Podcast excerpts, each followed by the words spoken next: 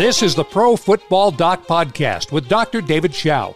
As a practicing orthopedic surgeon who's performed hundreds of procedures on NFL players and as the former longtime head team physician for the San Diego Chargers, Dr. Chao uses his insider knowledge to decipher injuries to a documented 95% accuracy level. He's the SiriusXM sports medical analyst and is quoted everywhere from SportsCenter to NFL Live. More than 100,000 followers can't be wrong following him on Twitter, looking for his instant insights on injuries during games. Now, Dr. David Chao, the Pro Football Doc. Welcome, welcome, welcome to another Pro Football Doc podcast. After week three, week four coming up, and pleased to have Greg Peterson, our producer, join us. Welcome, Greg, to the podcast. Dr. Chao, it's great to be on with you as always. How are you? I'm doing good. For the most part, quarterbacks were good this week. Yeah, a couple fewer injuries than last week. Always nice to see the guys under center being able to stay healthy. Well, you know what? Fewer injuries for quarterbacks, but really not fewer injuries all the way around. We'll obviously get to all of that. I'm very excited to have uh, someone I don't know very well, but I'm excited to get to know well. Uh, Adam Lefkoe of Bleacher Report. I think everyone will enjoy him. I've enjoyed his stuff. Uh, uh, hopefully we'll get to know him pretty well here today. And I think it will be fun. It will be a fun uh, guest segment here. But before we get to that, we always have a few things to talk about here. One of the big things to talk about here is Keanu Neal. Or Keanu Neal, safety of the Atlanta Falcons. Last year, the first game of the season, he tore his ACL. He actually came back into the game and played a few plays. And then his knee gave out and the season was done. And uh, returned in time for the start of the season, actually looking pretty good, not a hundred percent. And then yesterday tore his left Achilles on the same side as the ACL. And, and, I should throw this in here as well. When he threw down his helmet, he got a 15 yard penalty, which is one of the most outrageous things I've ever seen in my life. Well, you know, he was in tears. He was frustrated. You know, uh, I get it. You know, he, look, when you tear your Achilles, you can't step down and you can't quote step on the gas pedal, like point your toes. You kind of know. And, uh, oh yeah. Yeah, I, I, can't blame him for that. I get that. No, I'm not blaming him. I'm blaming the ref for throwing the flag. Yeah, but you know, here's what I've been saying. Let's not add insult to injury now.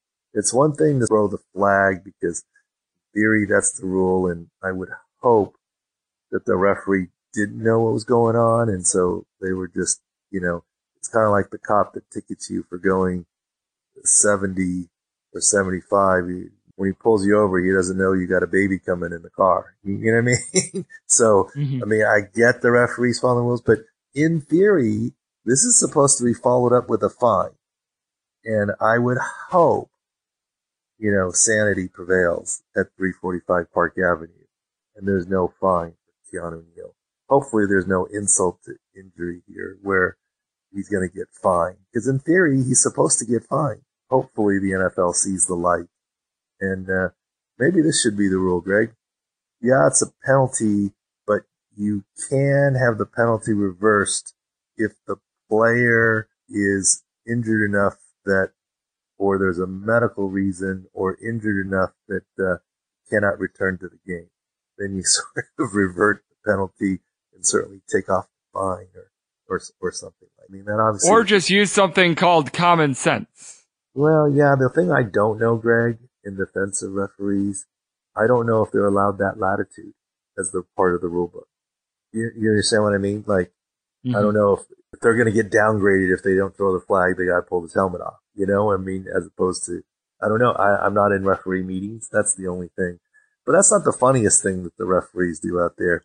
I was having a good time this weekend, you know, on a couple of things. Spots of the ball. I always, you know, we measure so precisely, but then we spot the ball and let's just say that's right. And then you throw it, let's say it's near the sideline. Then you just throw it across the field and just eyeball where you put it down. And, uh, had some fun things about that. My favorite is the, is the, is the shank punt where the referee stands behind the punter, puts his arm up and points in a direction like a sundial and then the uh, side judge kind of just walks, runs up along and goes, yeah, I'm about even for where you're pointing, where the sundial's pointing. It's just, that's where it goes, you know. Meanwhile, we have all these next gen stats and stat trackers and it's moving 22 pieces on a football field like a game, video game, and we're doing sundial for things. But it is what it is. And, uh, and obviously we still use chain links for first downs, but it is what it is. Um, on another more fun topic, the baby boom, or maybe we can call it the Super Bowl celebration. Patriots have had three babies recently. Uh, this Sunday, James White missed the game because his wife had a baby. And the Sunday before, Kyle Van Noy. And there was a third one in there recently too. What happened about nine months ago? I mean, kind of playoffs or Super Bowl? I don't know. so, so definitely a baby boom for the Patriots. But the reason why I wanted to talk about it is, you know, it's health news, it's medical news, but it's good news. So, you know, good on the Patriots for letting players out. But this is what normally happens. Normally in the NFL, if you're have look, believe it or not, people do try and have babies in the off season, but it just doesn't always work out that way, obviously.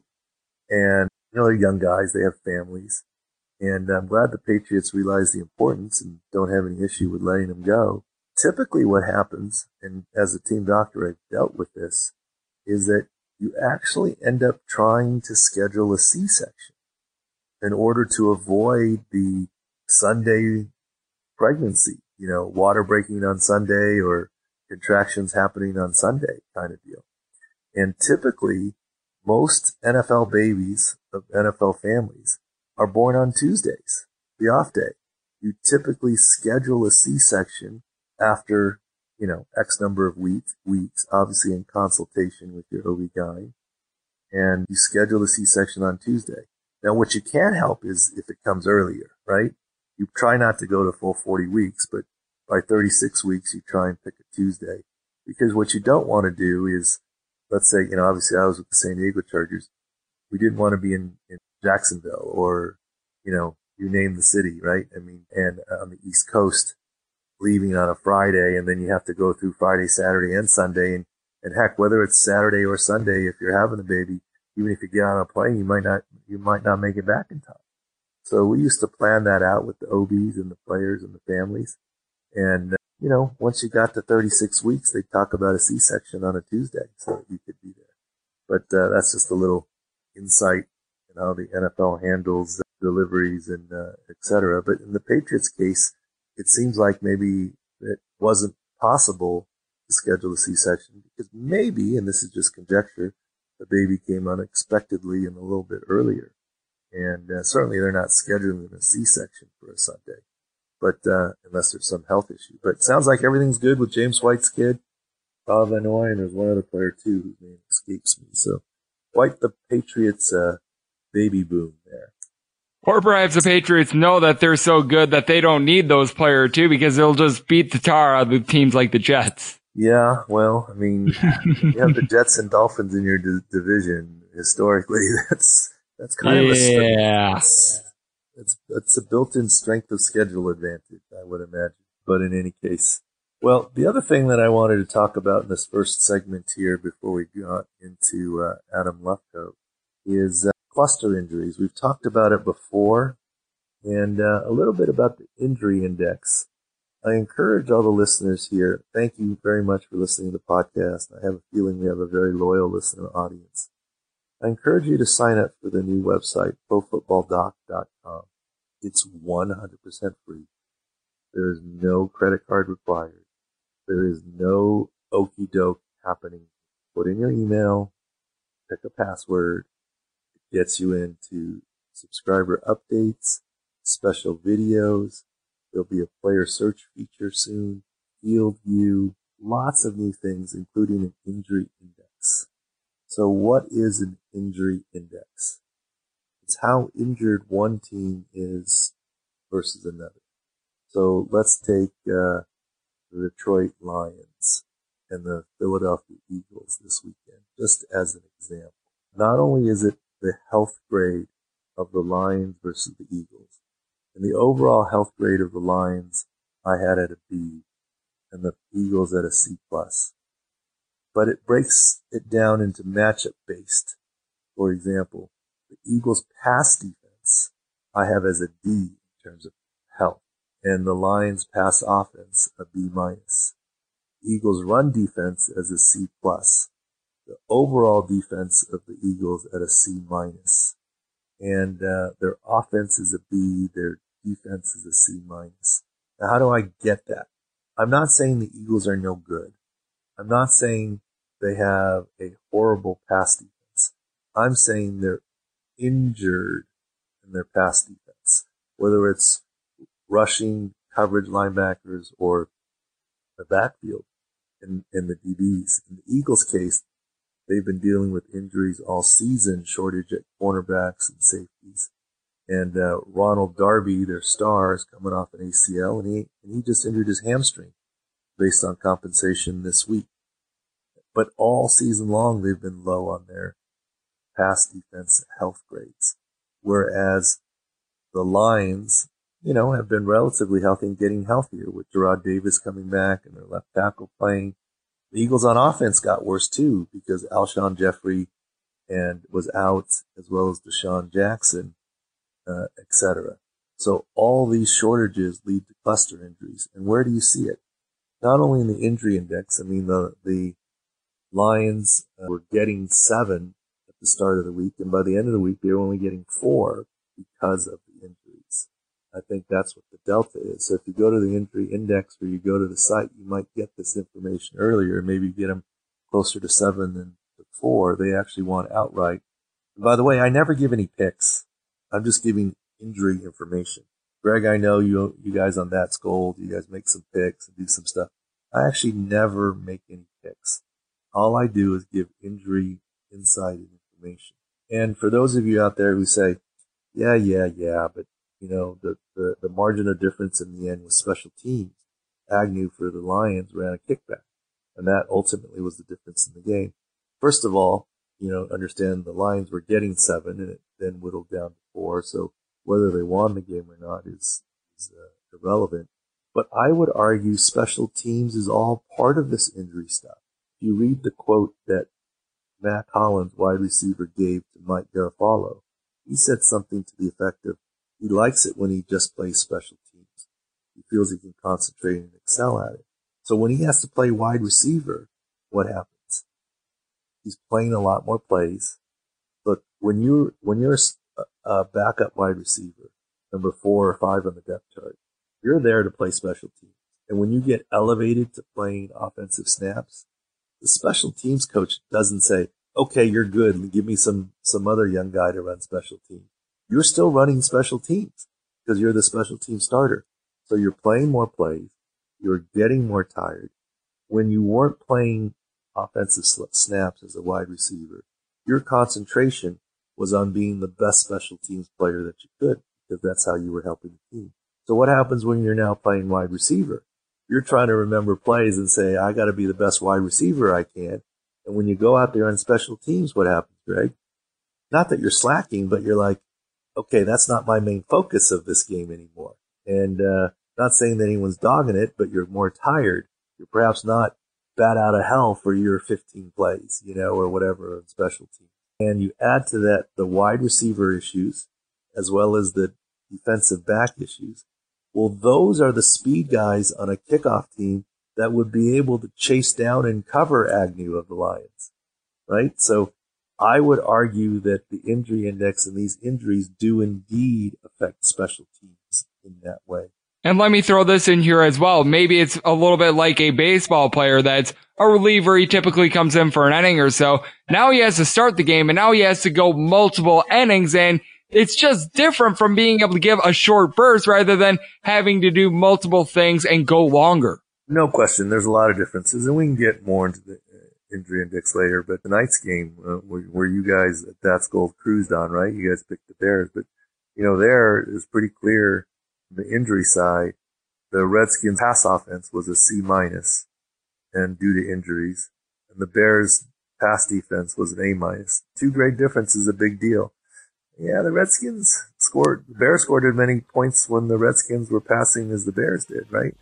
so or, or as much as the Redskins did. I got that backwards. But in any case, with that, let's take a quick break here and we'll come back with the second segment with our special guest segment, uh, Adam Lefkoe of Bleacher Report.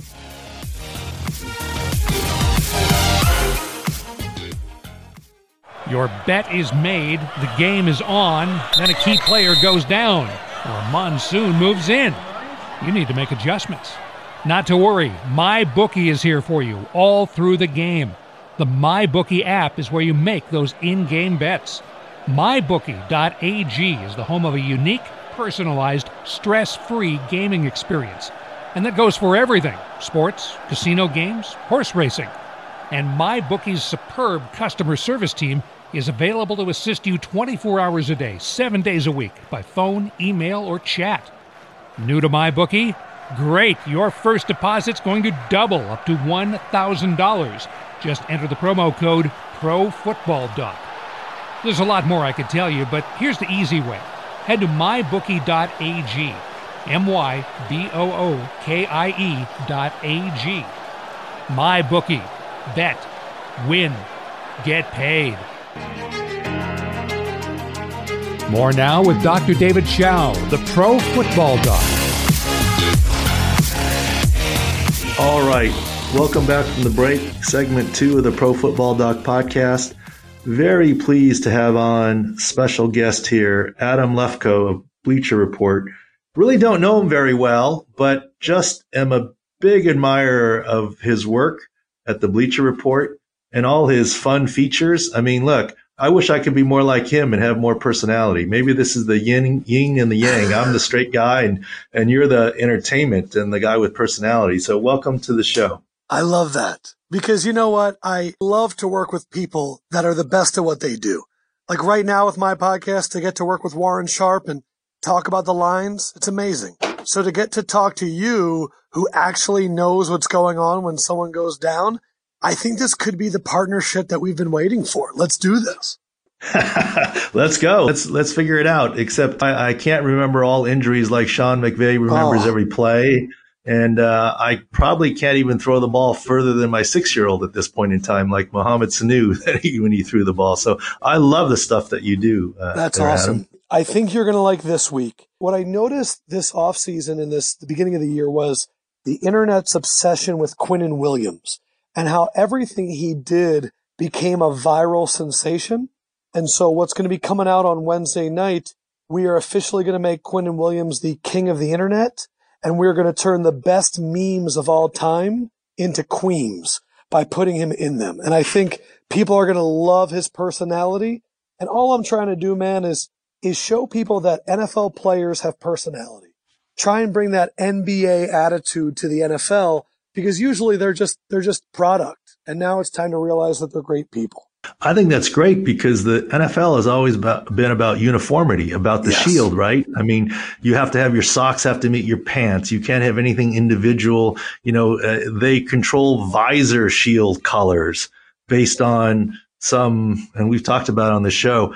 Oh my gosh, uh, you can't have a tinted visor on because if you get knocked out, the trainers or doctors can't see the eyes rolling back of your head. I mean, that, that doesn't even pass the smell test. Wow. And, uh, but then they sign a deal w- with a shield company, a visor company. Now you, everyone can wear a certain tint, right?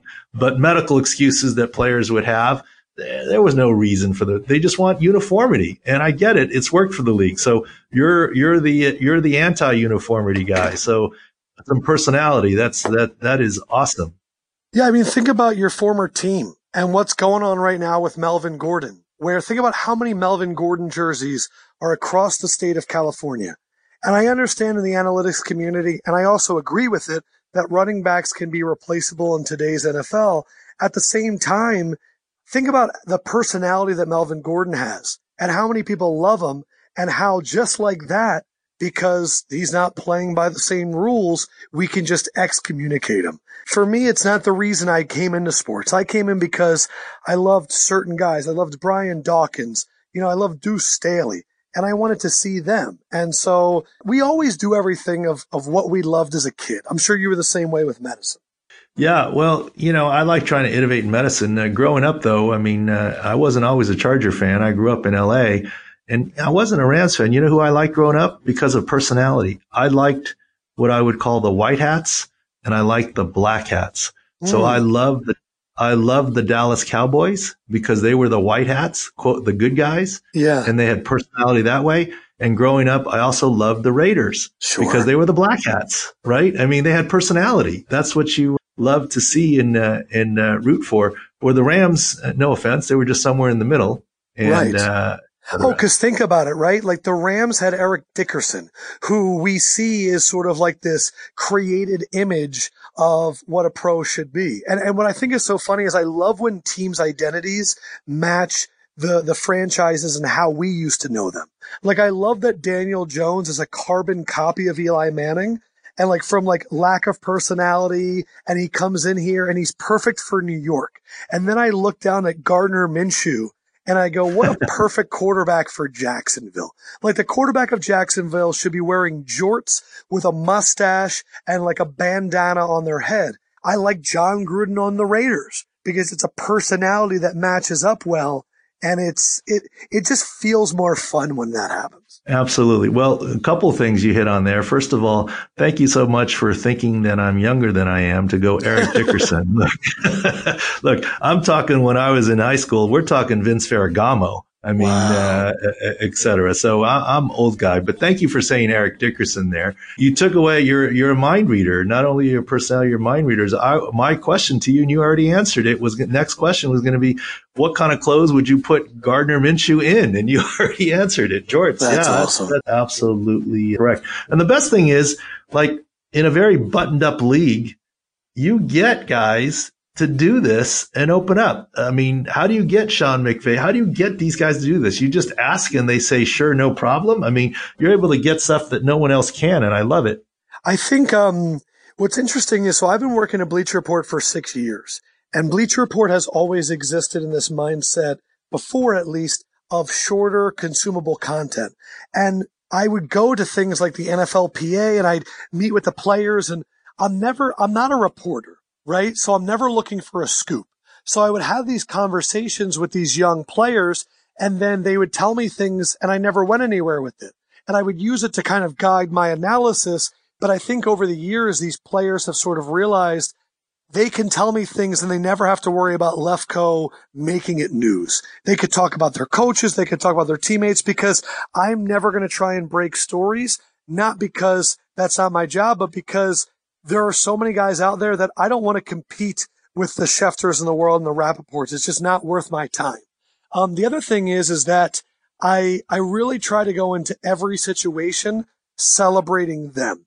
I think a lot of people that do my job, they want to look really, really smart and then they're willing to make jokes about the person they're on camera with. And I very much like to degrade myself to make the other person look great. So when I go on with Sean McVay, I'm going to talk about how he's a genius and I'm an idiot. I don't think I'm an idiot, but I want Sean to have the best time ever. I want Mohamed Sanu, and then afterwards too, like I'm going to make sure that we're pushing their social enough to where they go, wow, we're getting a lot of people that, that are, that I've never had messaging before that I really like. But I have a few tricks and tips, uh, that I'll tell young people to make people more comfortable on camera. Uh, first thing I like to do is I like to curse. And I, I am not going to curse on your show. I'll be respectful. I've seen your kids and they seem adorable and I don't want to ruin their minds. But when I'm with an athlete, I like to break down the, the walls uh, by showing them that, hey, I'm going to curse on camera and kind of break through that. Number two, I, this is a, tr- a trick that I learned when I was a news reporter where I'd have to go around and, and convince people at the gas station to come on TV for 15 seconds. I would always say this we're going to use the best four minutes that we do right here. We're going to talk for 20, 25 minutes. I'm only going to use the points where you look amazing. Because if you don't look amazing, guess what? You're never going to want to talk to me again. And you're going to tell everybody else that they shouldn't talk to me either. And so I'm only benefited to making you look great. The other thing also is none of it's an act. You know, I don't say it to get good stuff and then hold it against them everything I do, I think goes into a canon of people judging me. And so I always want to treat people with respect. And I, you know this, if you treat people great, they'll treat you great. And in the end, you'll win. What a great formula. And, you know, even as you say your answers, it brings up three, four, five questions every time. First of all, as far as swearing on the show, it's a podcast. You're welcome to swear if you want to. Oh, shit, uh, only, yeah, let's go. well, my kids, they're six, six, and two. They don't know this exists. If if I were on YouTube, maybe they'd want ah, want to know about it and watch it. I mean, I can't compete with JoJo Siwa and Emma and Jenny. I don't even know all those silly things they watch on YouTube. But podcasts, they're not into. So you're you're good there. Okay, good. The, the second thing is you talk about not wanting to break news, but yet you do break news. Jonathan Abrams, that was that was big news that he played the whole second half with a rotator cuff and labral tear. And, and you know, on this podcast at the end, we have a beast of the week, and he certainly was in the running yes. for playing through the second half that way. He's and he was still bringing the wood in the second half. So you do break news, even yeah. though you're everybody's friend. And I didn't uh, mean to do that. He just he wanted me to have it. And uh, to be honest, one of the the show I have on YouTube is Ditch the Playbook and we are going to have an episode uh, with him later on. What it's funny is, is I'm sure you have some players over the years that you just had special relationships that for some reason uh, your energies connect and you really trust each other. And Abram, uh, before the draft, hit me up in the DMs on Instagram and was like, "I want to be on your show." And I said, "Well, if you're ever in New York," and he was like, "I'm in New York tomorrow." And he came in and it was like instant. And we started my podcast and I started freestyling and he was like, you're crazy. And the thing I love about him is he lives the same way he plays a hundred miles an hour. He'll always tell you the truth. He'll never lie to you, maybe to a fault. Sometimes he's too honest, but some players you just kind of get a connection with. And when it happened, I was like, bro, are you okay? And he just sent me all the information and he said, man, I'm getting surgery later this week and I'm done for the year. I tore this and this. And, and I, and I said, is it okay if I send this? He goes, he goes, man, if anybody's going to tweet it out, I hope it be you. There are times where I guess I have to, but believe me, I, I, I did not even want to ask about it because I felt so bad what happened. Um, but when, when he tells you to do it, I go, okay, fine. Well, once again, you brought up three or four points that I'd respond to. First of all, we, we sort of share that. Like, I do talk to some team doctors. I do yes. talk to some managers and GMs and sometimes coaches and players. I do hear things. I don't break any of that news. It's just not, you're, you're right. You lose their confidence if you try and do that. But people will tell me stuff and I keep quiet on it. And I just go by my visual, the video study and what's reported publicly, etc. And then sometimes when I talk to reporter friends, like, well, can you get more details on that? Nah, I'm not going down the reporter rabbit hole. That's not mm. what I do. Cause you're right. I, a lot of the former players or even coaches, they're my friends. I don't want to go down that digging for information side. I, right. I think it, it, it, it, goes sideways very quickly. But I will say one thing that you mentioned, boy, uh, I know you're everywhere, but but if you got me on YouTube, you might make me a hero in my household because wow. you know my kids. well, listen, man, if you're in New York, because the thing is, is look, and this is this is a tip for podcasters in general. I have my show that's a show on YouTube, but I also do my podcast on YouTube. A lot of people over the years were like, "Why are we? Why are you doing this? Why are you making sure that we have video cameras and doing it?" And my main reason is I've never seen an audio file get shared on Twitter. I've never gone on Instagram and seen a clip of an of a of a SoundCloud. And my thing was is we live in a world right now where we've seen this for the last decade of radio shows becoming TV shows. And my podcast is on YouTube and the main reason is because I don't know how my audience is going to listen to me or how they're going to consume me. I just want to make sure that I'm available however they want it. Whether it's iTunes, whether it's Stitcher, whether it's YouTube, you do this and I do this because one, we love to do it and we'd probably do it if nobody was listening. But two, you reach a point where enough people are reaching out to you and messaging you that you've created a community. And you're going to take all that information and maybe it's not going to be blatant the way you report it, but you're trying to get the best information to the people that are either subscribing to your website or listening to your podcast because you care about them. And so however my audience wants to consume me, I just, I want to make it easy for them. That's really cool. Uh, well, the, the, kids, we went to New York last uh, December, Christmas there. Maybe we'll come again. yeah, make me a stop. I'm down. Uh, it sounds sounds good. You make me a hero because you know YouTube is is where it's at. It's, as far as they're concerned. So let's take the last few minutes and talk about what you're doing in the gambling space. Sure. Uh, and what's out there. So what's interesting is, is I have been someone that uh, jumped really into sports betting probably about three, four years ago. Um, before I was always like, oh, I, like everybody else, I watch the games. Clearly, I think this team's going to win. I, I wish I could gamble on. When I was doing the podcast with Simms, we would compete against each other all the time. And I kept having listeners DMing me and messaging me and being like, you're doing huge mistakes that the beginning gambler would do. You shouldn't do this, blah, blah, blah. And like everybody else, I start seeing Warren's, uh, Twitter and I, I, you start going, wow, this makes so much sense. And one time I get Warren to come on the show and his friend, uh, Bill Krackomberger goes by Crack, who was in the docu series Action on Showtime and we just start talking. And when when Simms left and went to NBC, I really tried to take a little bit of time and go, if I was going to create the perfect show during the season, what would my gambling show be? And it was involving Warren. And what I love about Warren is he cares about my audience as much as I do. Warren, Warren truly cares about his work. And I'm, I'm in, big into Stoic philosophy and I'm, I'm big into really caring about creating things that will last. And so what we're doing now is every episode, it comes out on Fridays.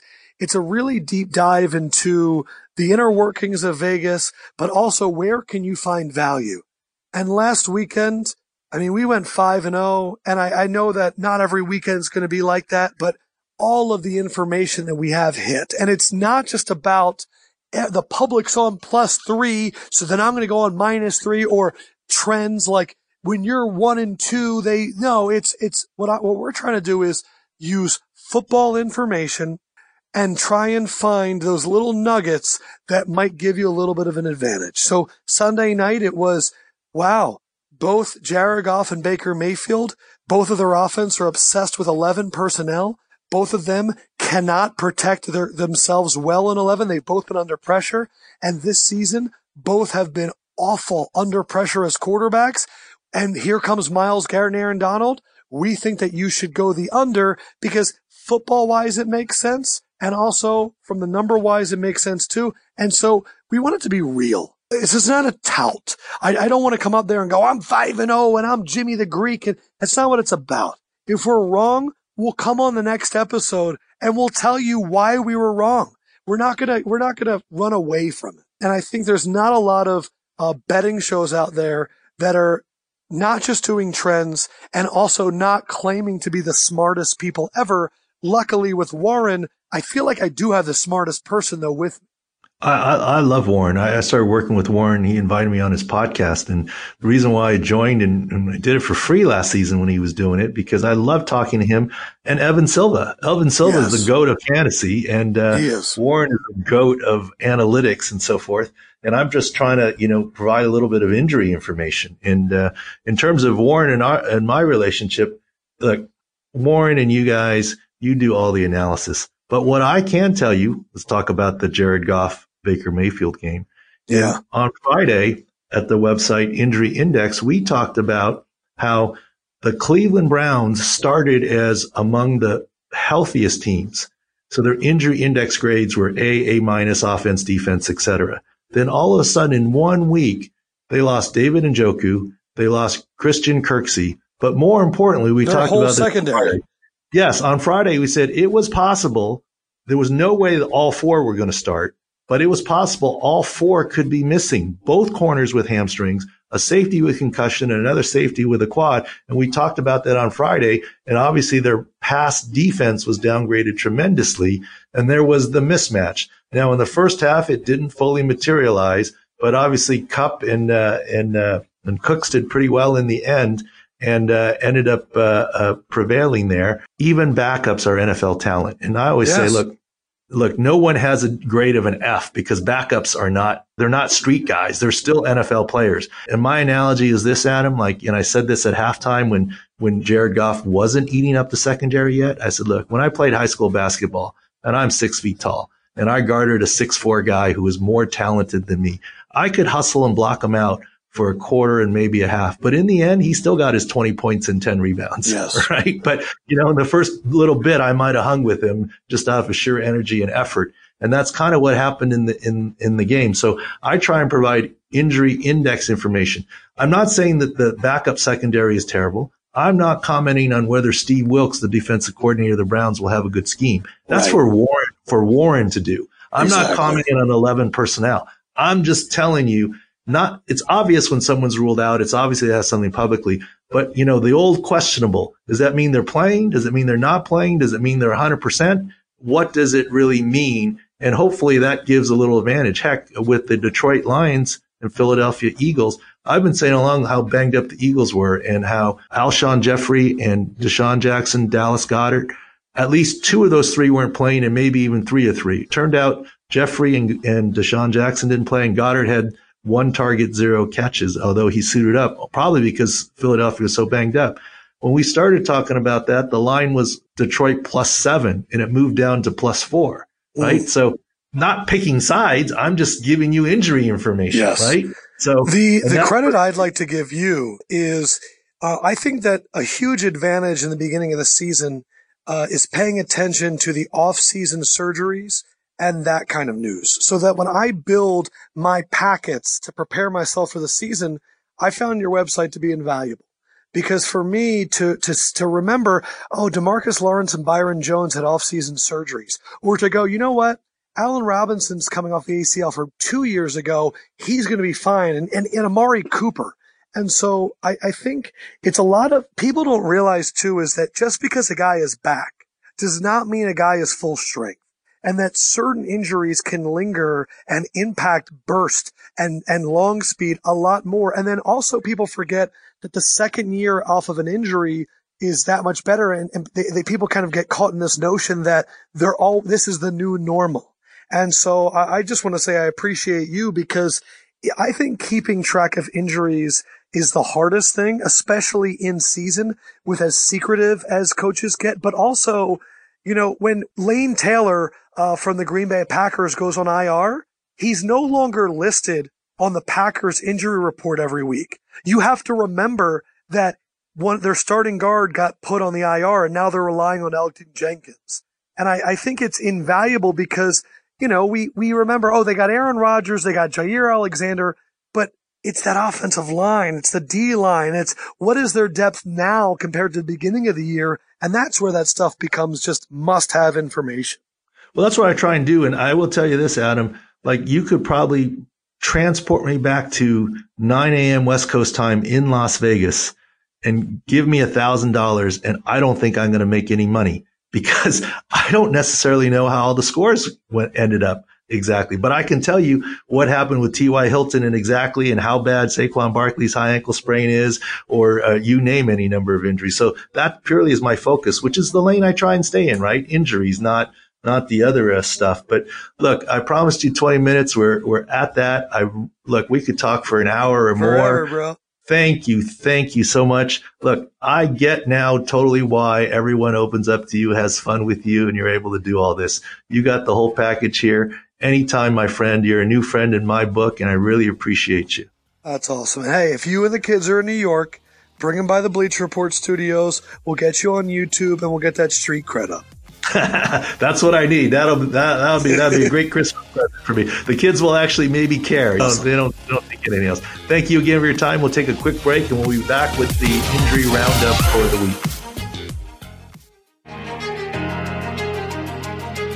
More now with Dr. David Chao, the pro football doc. Welcome back for the final segment of the Pro Football Doc podcast. We'll do the injury rundown for people coming out of week three and what week four might look like, as well as finishing up with Beast of the Week. Uh, good news here. We don't have a lot of new quarterback injuries. Drew Brees had his surgery, going to be six weeks and be fine. Big Ben just had his surgery out in LA. They're saying it's quote not Tommy John, but it's still similar to Tommy John. They're saying he'll be ready for next season. I hope so. The big quarterback news is Cam Newton has already been declared out for next week. Ron Rivera of the Panthers is saying We're going to wait till his foot, his Lisfranc sprain is 100%. Most times you play guys at 85 or 90. I think Kyle Allen's success on Sunday allows the Panthers the luxury of saying, Cam, you need to be 100%. So it's probably, it's at least another week. It might be two or more before uh, Cam gets to 100%. I, I would I'd imagine if Cam gets to 95 and uh, Allen doesn't do well, we'll see Cam again the following week, but uh, that's to be determined there. Quite a few running back injuries here this week, and we'll run through some of these. Of course, the big one is Saquon Barkley with the uh, high ankle sprain. Talked about that in game at the website and, and at Pro Football Doc, the Twitter site.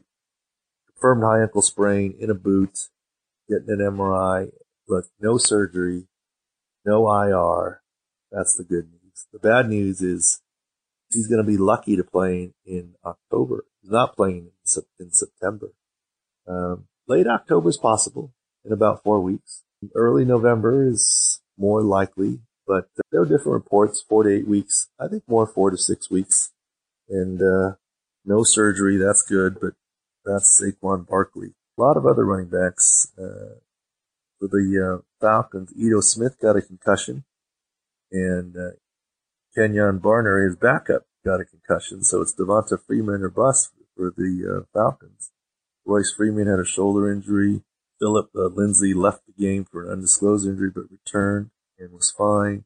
LeSean McCoy retweaked his ankle, had a productive game, retweaked his ankle. We'll have to follow that up and see how he is, but I still think he has a chance to play. Damien Williams, his counterpart, missed with a knee contusion, week three. Uh, I think he's got a chance to come back next week, but we'll see. Tevin Coleman with his high ankle sprain in San Francisco was still in a boot as of 919, so I don't think he's close yet. Josh Jacobs, illness and his groin, 10 carries, 44 yards. I'm still more worried about his groin than his illness. Hopefully he'll get better for next week. Marlon Mack with his, with his ankle slash calf injury, uh, 16 carries for 74 yards and a touchdown. He didn't do too badly. And then uh, let's go through some wide receivers. Of course, the big one here is everyone wants to know about is Julian Edelman and then T.Y. Hilton. Julian Edelman, there's lots of worry on him because it was called a chest injury and he didn't even come back to the sideline for the second. Now, admittedly, the score was out of hand, but by video all along during the game, it looked like a costochondral junction injury. What is that? where the hard ribs turn into soft ribs, that junction. And of course, x-rays were negative, and now media is reporting a rib cartilage issue, which is a costochondral issue, and maybe getting an MRI. Now the bad news on this is these can be more painful than rib fracture. They're negative on an x-ray, they're going to be positive on MRI, and they can linger. They can bother you easily four to six weeks. But the good news is, and the bad news is, Julian Edelman's not going to practice maybe at all this week. But the good news is I think he's got a good chance to play. You can pretty easily do a rib, blo- rib block or numb that up, and he can play very effectively. He's a veteran wide receiver. So it may bother him for four to six weeks. It's, he's going to miss practice time, but I don't think he's going to miss much, if any, playing time. Just to throw it in there, Josh Gordon of the Patriots dislocated a uh, finger, then had it taped together. I think dislocated his pinky finger, made some good catches afterwards. Your thumb, index, and long finger are way more important for catching the ball, so I'm sure it hurts, but he'll be fine. T.Y. Hilton re-injured or aggravated his quad injury. He had a very productive first half, and at the end of the first half caught a touchdown, never went back to the sideline, just pointed to the locker room, see over there, went in early for half, and came back with ice and, and never played again. He said he was pulled because they didn't want it to get worse. T.Y. Hilton always plays through injury, but this next week, I don't think he's going to be allowed to. We'll have to wait and see. You don't want him playing a half again. You don't want him getting more injured, more long term. They might just sit him a week here, even though in the past he's always played through whatever injury he has and uh, has done very well. Stefon Diggs, week one hamstring, uh, still isn't 100% yet, maybe, uh, at least his production. Three catches, 15 yards. Uh, but he'll get there soon. Allen Hurns took a huge hit, concussion, and actually was hospitalized and stayed behind in Dallas. He is more than questionable for week four. You can almost just rule him out. Uh, when you stay overnight in the hospital, you're not getting cleared for the next week's game. And that pretty much sums up most of the wide receiver injuries. Uh, let's move on to some tight end injuries. Virgil Green of the Chargers had a groin issue, didn't return. Dallas Goedert, uh, no catches, one target. I, I don't even think he would have been active except the Eagles are so banged up. They needed Goedert to just fill out a roster of 46, healthy roster of 46. Mark Andrews has been dealing with foot issues with the uh, Ravens. He's played very well so far, but on uh, Sunday only three catches for 15 yards. It's unclear what kind of foot issue. We'll have to follow that along. And Vance McDonald has a had a shoulder injury. No real news on it. I looked at maybe the video where he got hit in the back. No real news, so it's hard to say what his uh, status is. A few offensive line injuries. Uh, Taylor Decker for the Lions did play with his back issue and did well. Marcus Cannon with his left shoulder uh, seemed to play well, and, and that's good news for the Patriots because they just lost their left tackle, Isaiah Wynn, to injured reserve with a turf toe. Trent Brown, we never were super worried about him for the Raiders, and he played Sunday. Jason Peters, more Eagles issues, was ill. Andre Dillard is uh, backup by video has an MCL sprain and may miss a few weeks and the Eagles have a short turnaround this week. I would assume Jason Peters will feel better, but Dillard is what will be out for sure. And going back to DeSean Jackson and, and Alshon Jeffery, I don't think either one of those are going to be ready to go. So the Eagles are still going to be banged up this Thursday. Uh, Jon Feliciano left with a neck collar, and neck brace on. Kind of unusual. You don't see that a lot in the NFL. Eric Fisher, groin injury, uh, so he's up in question. That's it for most of the offensive line injuries. Some key defender injuries, besides Keanu Neal, Neal who we talked about at the top of this. Malik Hooker, four to six weeks, knee scope, meniscus tear. It'll be a trim. If it were a repair, it would end his season. He had to sell it. It'll be a trim. Four to six weeks is reasonable. But think about this for the poor Colts. They started the season, coming into the year, they were supposed to return all 22 starters. They were all supposed to be healthy. Then ahead of week one, Andrew Luck retires because of his calf, calf slash ankle issue. But then they still have 21 healthy starters and their first couple weeks, they're healthy. And then last week they lose Darius Leonard with the reports concussion sim- symptoms after the game. He missed this week, one of their best defenders. Now they lose Malik Hooker for four to six weeks, two essentially of their best defenders and T.Y. Hilton with his quad. Potentially their most effect, their most effective offensive player. And oh yeah, Marlon Mack is nursing some sort of calf injury, although he played well. So all of a sudden the Colts are getting banged up. Derek Wolfe left with an ankle injury. Uh, High- Hightower had some sort of shoulder injury. Big injury, Darius Slay to his hamstring, number one corner. That might be a few weeks. Justin Reid, safety for the Texans, went down several times. It seems like his right shoulder is going in and out. He's wearing a brace already. To me, he undoubtedly has a labral tear and will need to get it fixed. The question is, can he continue to put it off to the end of the season? Alec Ogletree uh, injured his hamstring in a long, quote, fumble return, uh, but then pulled up lame, and it turned out it wasn't even a fumble, so it was all for naught. But the fumble was overturned, but his hamstring strain was confirmed. Ronald Darby, we talked about being out. Uh, oh, and Mike Daniels left in a boot, the key de- defensive lineman for the Lions. So that's kind of a quick rundown of our uh, injuries of the week. So let's end with the beast of the week. Uh, thanks for joining us here. A couple of different nominations of beast of the week. Uh, certainly Malik Hooker playing with a meniscus tear. He needed surgery, but he still finished the game and played well. He's up there. And, uh, uh, blanking on the guy's name, defensive tackle for the, uh, Buffalo Bills, Harrison Phillips. He apparently, it looks like, tore his ACL, went to the sideline, but still went back into the game. And then a few plays later, the knee gave out on him before he left. So he returned to the game with a torn ACL. Hard to determine that you return to the game with a torn ACL or you play and finish the game with a torn meniscus. I'd call that a tie between uh, Malik Hooker, safety of the Colts, and uh, Harrison Phillips, D lineman for the Buffalo Bills. That's got to be a pretty close call there between the two of them. They're both unfortunately going to need surgery. Phillips' season is done. Hooker will be back, but uh, that's pretty tough. That's that's pretty beastly to be able to uh, to do that. Anyways, thanks again for listening. And yes, do yourself a favor, sign up for profootballdoc.com. I promise you'll like it. There's no charge, there's no uh, trickery there. And uh, we'll catch you again next week. Thanks for listening.